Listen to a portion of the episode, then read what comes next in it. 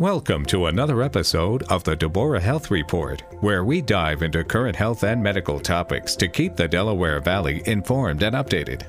Last month, we focused on chronic obstructive pulmonary disease, or COPD, an umbrella term for lungs with persistent diminished capacity and function caused by other lung compromising conditions. This month, we discuss holiday healthy heart tips and how alcohol, smoking, and overeating can have negative effects on your heart health.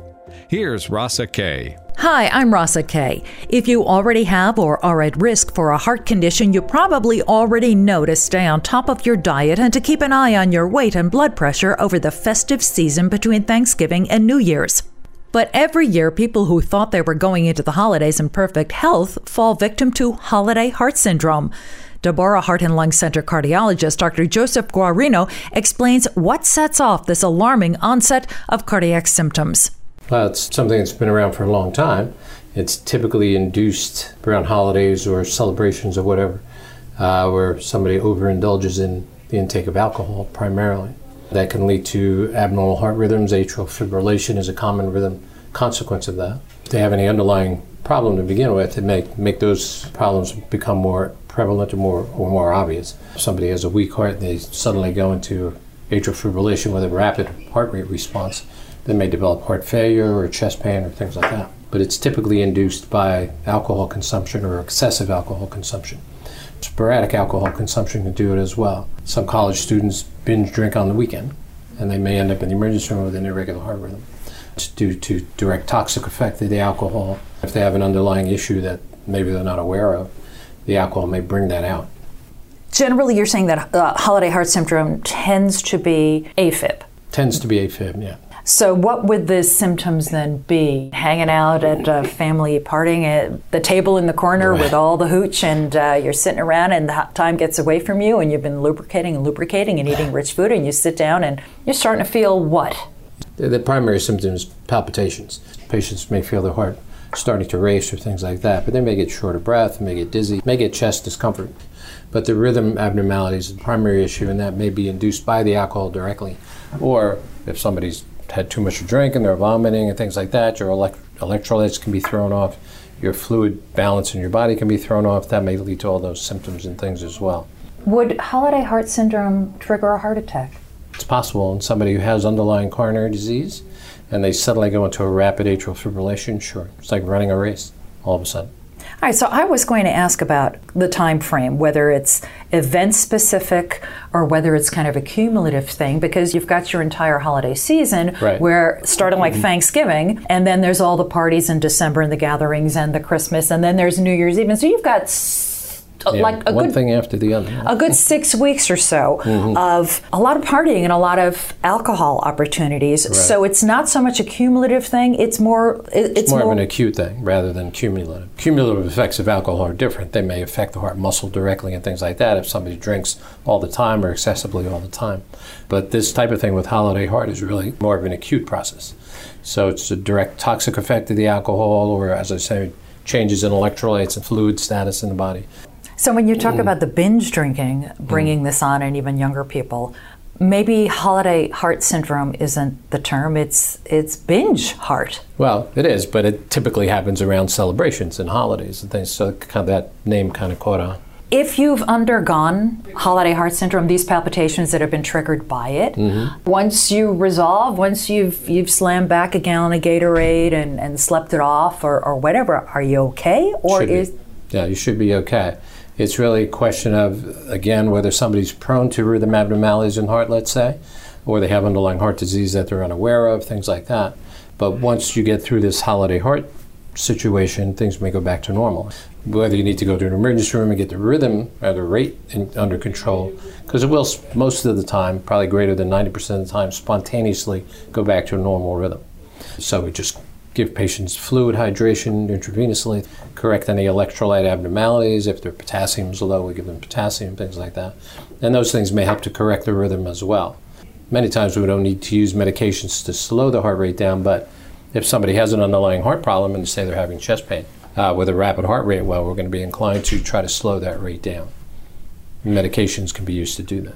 How do you know if you need to follow up if you've had an incidence of holiday heart? Well, if it's a recurrent thing, certainly, then you would want to see somebody. It, typically, um, if it's a young, healthy person, say who just happens to be drinking on the weekend and they develop this problem, uh, that's one thing. And if they don't redevelop symptoms when they're not drinking, otherwise they're fine, and, and ability to get around is okay, all that type of thing, then they may not need to have any specific follow up. But if somebody's a bit older, or maybe they have risk factors for heart disease, high blood pressure, diabetes, smoking, then they may want to see a cardiologist just to be sure their heart is okay. We might do things like echocardiogram and stress testing just to check the circulation to the heart. And also with an echocardiogram, you're looking at it's an ultrasound of the heart. You're looking at heart size and heart squeezing performance, looking at all the valves in the heart to make sure there's no underlying heart problem. And the, the holiday heart syndrome just brought out the symptoms more in you.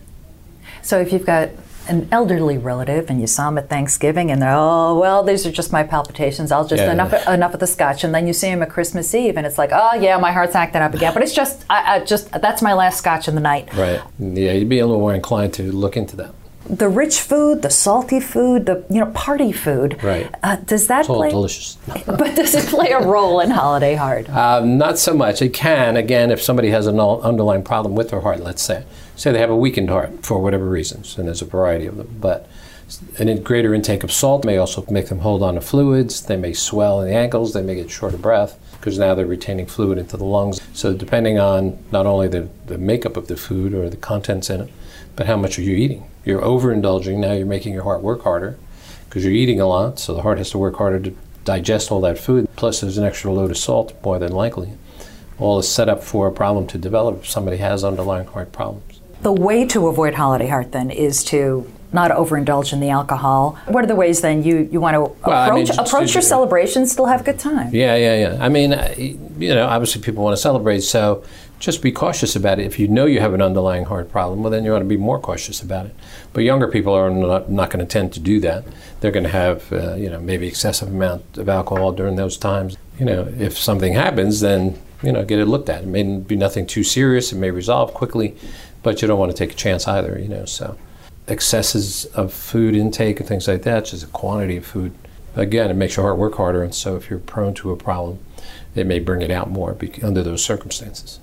Palpitations, though, you don't always notice them. So there might Sure. be other symptoms then that it's happening. Right. Well, you may get short of breath, you may get dizzy, you may get chest discomfort, all those types of things. Speaking of holidays, traveling during the holidays with a heart condition, what kind of heart condition might make you rethink how you're traveling, or is that even anything to worry about? Well, it, it can be. You know, I mean, people who have, say, weak heart and they've been in heart failure before. I mean, most travel is reasonably safe. If you're taking a plane, you're in a pressurized cabin, but just getting through the airport and carrying luggage and doing all those types of things is a lot more workload on your heart.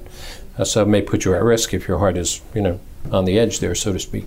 So you want to be cautious about that. Get a ride in the airport and one of those transport things that can bring it to the gate. Don't try to do everything yourself. You know, it's more common sense a lot of the time. You know, if your doctor thinks you're stable enough to travel, that's your best, you know, advice from your physician before you start traveling. But driving, if you're driving long distances, we worry about different things. You may start to swell in the ankles and feet, risk of blood clot in the legs from driving hours and hours and not getting out and walking around. I always tell patients get out every two or three hours and get out and move. Get the, the muscles contracting in your legs to avoid problems. Um, I sometimes have patients, if they're on a diuretic, a water pill already, I may have them take an extra dose the day before they're going to travel in a car. So they get rid of a bit more fluid and they don't tend to swell as much in the, in the traveling time they're traveling. Now, if you're stuck in a plane though, and there's delays, and you're you're strapped in, you got the window seat, or you still have to just make that effort. Well, if you can. I mean, the plane is going to usually be a shorter time period uh, that you're inactive, so the risk is a bit less there. You can move your feet up and down, exercise your legs just sitting in your seat, too, just to keep that blood circulating and contract the muscles that way, and things may help in that regard. But you want to be sure that if they have a cardiac condition to begin with, that they're stable before they start traveling, you know. Uh, and again, your doc is the best person to ask that. Is it okay if I fly to, you know, Wisconsin or wherever? And most of the time, it's probably going to be fine as long as their, their status is not unstable. If you're having like ongoing episodes of chest pain or shortness of breath or swelling, then it may not be the best time to travel. Let's say, what's your top three New Year's resolutions for for heart health, and maybe get them started at the holiday season. That's never going to work. I mean, alcohol consumption, just starting there, is okay, you know, as long as you do it reasonably. You know, you can't binge drink, you know, and, and drink a large volume or have a large intake of alcohol, which may cause problems acutely. But small amounts of alcohol, even on a daily basis, are actually beneficial from a cardiac standpoint. It varies between men and women. Men can drink more than women. We have bigger livers and things like that, so we tolerate the alcohol better. But there are truly beneficial effects to low dose alcohol on a regular basis. I think, think red wine has gotten the most press, basically. Binge drinking is a problem. That may create problems with the rhythm. But overindulging in eating and things like that, you just want to don't do that. You know, it's common sense stuff, and barely more than anything else. If you're traveling, be sure you have your medications with you. If you're on medications, don't leave them at home. And you know, you get down to Florida, you don't have any medications anymore. You know, that happens quite commonly. We end up on the phone calling in prescriptions into Florida for them because they left them back home. But just simple things like that, you know, just be careful. Listen to your body if it's starting to tell you something's going on. You know, don't just keep forging ahead. You know, take a step back and make sure you're doing okay. Let's break down that alcohol amount, though. Define acceptable amounts Oh, of alcohol and what binge drinking would be considered, because people might be surprised. Yeah, right. I mean, the, a reasonable amount of alcohol is a rather fairly small amount of alcohol, actually. A man can have two five ounce glasses of red wine a day, where a woman can have one. So there's that variation right there. But a shot of alcohol or a single beer on a regular basis is probably okay. It's really beyond that, you're starting to get into problems as far as your liver is concerned and things other than your heart, because too much alcohol consumption can cause problems elsewhere. General heart questions and, and heart disease, Mm-hmm. because we've talked about all of these holiday things and how it can impact if you have heart disease. Well, Oh, right. how are we defining heart disease these days and the prevalence of it? Heart disease is the number one killer of people around the world, really. Most people in the United States, there is, I believe, 695,000 deaths in 2021 from heart disease. One in every fifth person who died was from heart disease. And it's mostly coronary artery disease. You develop plaque in the coronary arteries for a variety of reasons, obviously. That's the leading cause of death. For any racial group or ethnic group, it applies across the board, and for men and women men still have a little edge over women as far as death rate is concerned, but they're they're pretty close. So we don't ignore women as far as their symptoms may be concerned. Where years ago they would be considered hysterical or emotional and things like that, and their symptoms would be dismissed more readily. I think in the last few decades, if you will, it's it's gotten much better in that regard. The tricky part is women may present quite commonly with atypical symptoms. They don't get crushing chest pain, center of the chest, things like that many times. They may have no, no pain at all. They may just feel tired. All of a sudden, I can't do what I normally do around the house. I get exhausted. Or they get out of breath, or they may get jaw pain rather than chest pain. So, a variety of presentations in women are much more common, where classical angina or heart pain is a pressure tightness in the center of the chest. May radiate to the left armpit area, may go to the jaw or to the neck. Uh, may be associated with shortness of breath and nausea, cold, clammy sweat. Those are classical angina or heart pain symptoms. But women may present very atypically, so you have to kind of still be thinking of it. And, you know, if they're feeling uncomfortable in some way, then well, you do some testing to see if they have any underlying problem that they were unaware of. Women have that whole lovely transition known as menopause Mm. that has all kinds of symptoms associated. Palpitations very often Right. uh, show up during that transition Mm. phase. Menopause being one of these conditions that's diagnosed in hindsight. Okay, 12 Yeah, right. months, and uh, you know now you're Yes. you're done. But it's the perimenopause. It's during the that Yeah. 12 months of no menstrual period, and all of these things are going on. Are there any clues during menopause that there may be trouble ahead? If you're having palpitations during menopause, when do you worry that this is just my hormones going nuts and it'll settle down, or do you got to run and get it checked out? Well, I don't know that you necessarily have to run to get it checked out, you know, because you're going to develop those symptoms as you go through menopause. Once you're through menopause and you lose the protective effect of estrogen, your risk of heart disease comes up to equal mensurus. But during menopause, those symptoms can be confusing, or is it just the menopause? If it's something, you know, and most of the time it probably is, you know, not everybody who's going through menopause has heart disease, you know. But if your symptoms are, say, much more pronounced or recurrent and you're uncomfortable in other ways with it, so you get palpitations, but now you're also getting out of breath or you're getting dizzy, well, you may want a doctor to check you just to make sure there's nothing underlying that's going on and this is just the vasomotor effects of the menopause. So testing may be appropriate certain individuals. That's cardiologist Dr. Joseph Guarino. We'll continue our discussion of heart health with him in our next podcast, which, as always, drops the first Wednesday of the month. I'm Rasa Kaye. You can always listen to all of the informative Deborah Doctor interviews at DeborahHealthReport.com. Schedule an appointment at demanddeborah.org.